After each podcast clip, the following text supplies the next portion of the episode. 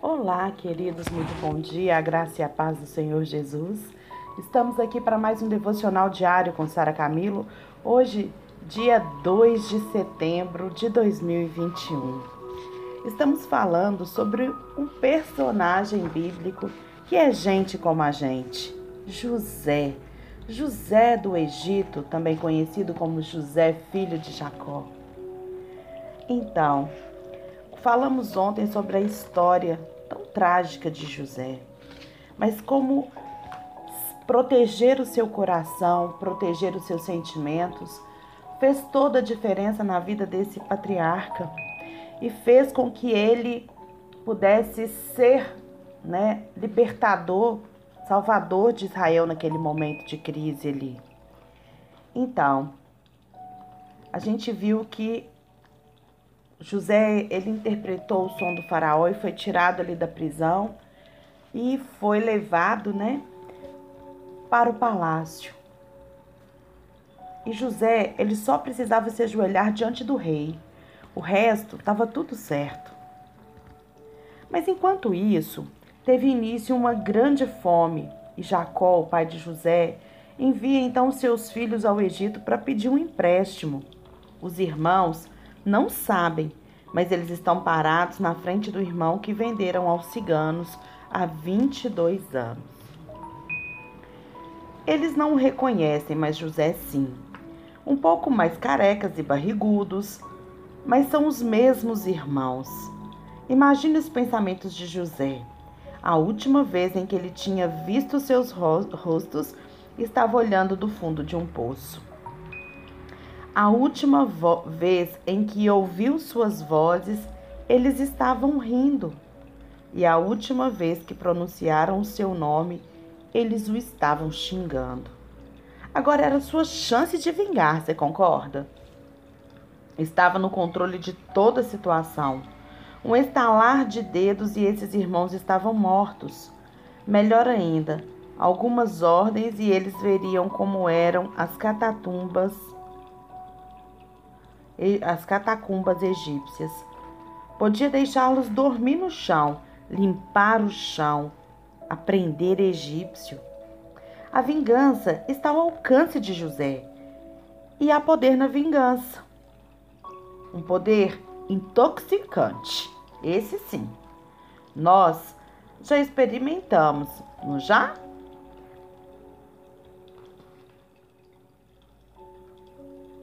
Nunca sentimos a tentação de nos vingar? Será? Será que a gente nunca sentiu essa vontade de vingar de alguém?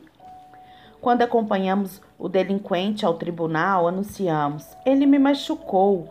Os jurados balançam a cabeça desgostosos. Ele me abandonou, explicamos. E na sala ecoam acusações, nossas acusações. Culpado, determina o juiz enquanto bate o martelo. Culpado, concorda o júri, culpado, proclama a audiência. Nós nos deliciamos com esses momentos de justiça. Ficamos felizes com esses ajustes de contas. Então prolongamos, prolongamos o evento. Contamos a história muitas vezes. Agora vamos congelar essa cena. Tenho uma pergunta. Não para todos, mas para alguns.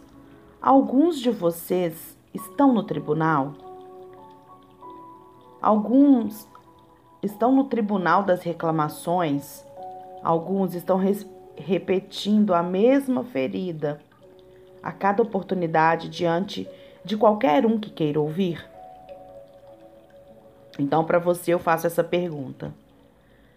Presta atenção nessa pergunta, que ela é muito séria. Desde quando você é Deus? Não quero ser arrogante, mas por que, que você está fazendo o trabalho de Deus? Hebreus 10, 30 diz: O Senhor nos diz: A mim pertence a vingança, eu retribuirei. Não diga, eu farei pagar pelo mal que me fez. Espere pelo Senhor e Ele dará a vitória a você. Isso está escrito lá em Provérbios 22, 22. Julgar é função de Deus. Aceitar outra coisa é achar que Deus não é capaz. A vingança é irreverente. Quando revidamos, estamos dizendo: sei que a vingança é sua. Deus, eu sei que a vingança é sua, Deus, mas eu não acho que o Senhor puniu o suficiente. Então eu achei que era melhor resolver essa situação com as minhas próprias mãos.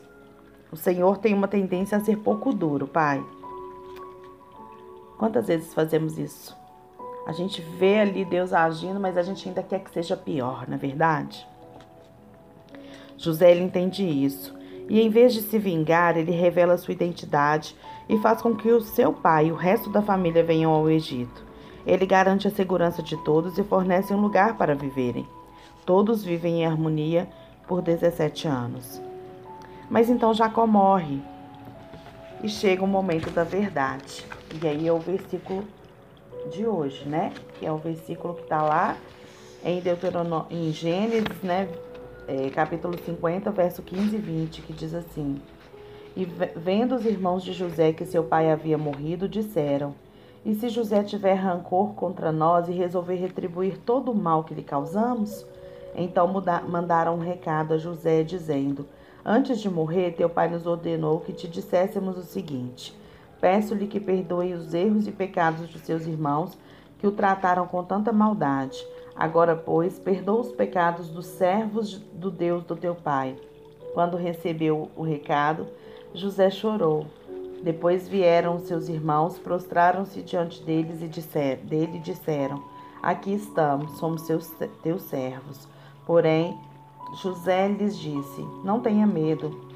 Estaria eu no lugar de Deus?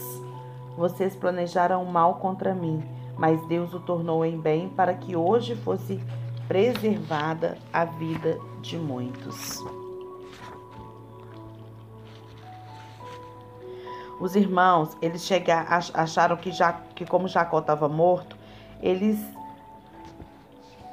iam ter muita sorte se eles conseguissem sair lá do Egito com a cabeça em cima do pescoço. Então eles se dirigem a José e pedem misericórdia. Gente, a gente tem que rir, né? Mas ao pensamento de homens adultos falando assim. Eles parecem crianças chorando. Eles chegaram diante de José como se fosse assim: Aqui, o papai falou para você nos tratar bem. e a resposta de José, né, gente, quando recebeu o recado? José chorou. O que mais devo fazer? imploravam suas lágrimas. Eu lhes dei um lar, alimentei suas famílias. Por que, que vocês ainda não confiam em minha graça? Por favor, leia com cuidado as duas declarações que ele faz para seus irmãos. Vamos ouvir com atenção. Estaria eu no lugar de Deus? Verso 19. Posso afirmar o óbvio. A vingança pertence a Deus. Se a vingança é de Deus, então não é nossa. Deus não pediu para nos vingarmos. Nunca, gente, nunca. Por quê? A resposta está na segunda parte da declaração de José. Vocês planejaram o mal contra mim, mas Deus o tornou em, em bem para que hoje fosse preservada a vida de muitos. Verso 20. O perdão, ele vem mais rápido com uma lente grande angular. José usa uma para chegar à visão total. Ele se recusa a focar na traição dos seus irmãos, sem ver também a lealdade de Deus com eles. Isso sempre ajuda a ver o quadro geral. Algum tempo atrás, eu estava no saguão de um aeroporto quando vi um conhecido entrando. Era um homem que eu já não via há muito tempo mas que sempre estava nos meus pensamentos. Ele tinha enfrentado um divórcio e eu não conhecia a situação razoável para saber que parte da culpa era dele. Percebi que ele não estava sozinho. Ao seu lado havia uma mulher. Uau, esse safado! Uns poucos meses e já está com outra mulher? Qualquer impulso de saudação desapareceu quando julguei seu caráter. Mas ele me viu, fez uma saudação, veio em minha direção. Não tinha saída. Fora pego. Teria de me encontrar com um pecador, mas eu fui. Max, quero que você conheça minha tia e seu marido. Engoli seco. Eu não tinha visto outro homem. Estamos indo em uma reunião familiar. Sei que gostariam muito de conhecer você. Nós usamos os seus livros em nossos estudos sobre a Bíblia, contou o tio do meu amigo. Você apresenta ótimas ilustrações. Se soubessem, pensei comigo, tinha cometido o pecado tão comum da falta do perdão, tinha decidido sem conhecer a história. Perdoar alguém, gente, é admitir os seus limites. Presta muita atenção nisso aqui agora. A gente só recebe uma peça do quebra-cabeça da vida. Deus, somente Ele, tem a tampa da caixa. Perdoar alguém é mostrar reverência. Perdão não é dizer que aquele que o machucou tinha razão. Não é isso. Perdão é a gente declarar que Deus é justo e Ele fará aquilo que é certo. Afinal, não temos muito a fazer para tentar realizar as tarefas de Deus também? Você não tem muita coisa para fazer na sua vida para você ficar querendo ainda ser Deus? Adivinhe, acabei de perceber algo. O cri-cri do grilo parou. Fiquei tão envolvido neste capítulo que eu esqueci. Não joguei nenhuma caneta nele na última hora. Eu acho que o bichinho dormiu. Talvez fosse o que queria desde o começo. Mas eu ficava jogando minhas canetas Bics em cima do coitado. O grilo acabou conseguindo seu descanso e eu acabei o capítulo. Incrível o que a gente realiza quando a gente abandona a raiva. Muito tremendo esse capítulo desse livro. Muito tremenda a vida do, do José. Gente, é muito. José, ele recebeu toda a prosperidade de Deus. Ele recebeu toda a bênção de Deus, porque ele não deixou o seu coração amargurado. Quando o nosso coração está amargurado, a gente só olha para a amargura. E a falta de perdão é algo que impede o nosso crescimento em todas as áreas da nossa vida. Então, segue esse conselho aqui. E lembra que perdão não é dizer que aquela pessoa não te machucou e que, que você tinha razão. Perdão não é isso. Perdão não é você falar assim, ô, oh, fulano de tal, deixa eu te falar, você tinha razão, eu estava errado. Não é isso, gente. Perdão, presta atenção nisso. É a gente declarar que Deus é justo e que Ele fará o que é certo. Para de carregar esse fardo que você está carregando. Porque, gente, falta de perdão é assim: você abre o olho, você lembra daquilo. Você respira, você lembra daquilo. Você almoça, você lembra daquilo. Você dorme, você lembra daquilo é uma idolatria com a pessoa que você não perdoa. Presta atenção. Deus, ele tem muito mais para fazer na sua vida, mas você precisa ser livre. Então, comece perdoando. Se você não sabe, vai diante de Deus, se prostra diante do Senhor e fala: Pai, me ajuda, me ensina a perdoar. E no momento oportuno, o Senhor vai trazer a condição de você falar com essa pessoa. Mas perdão é você dizer: Deus, toma o seu lugar na minha vida.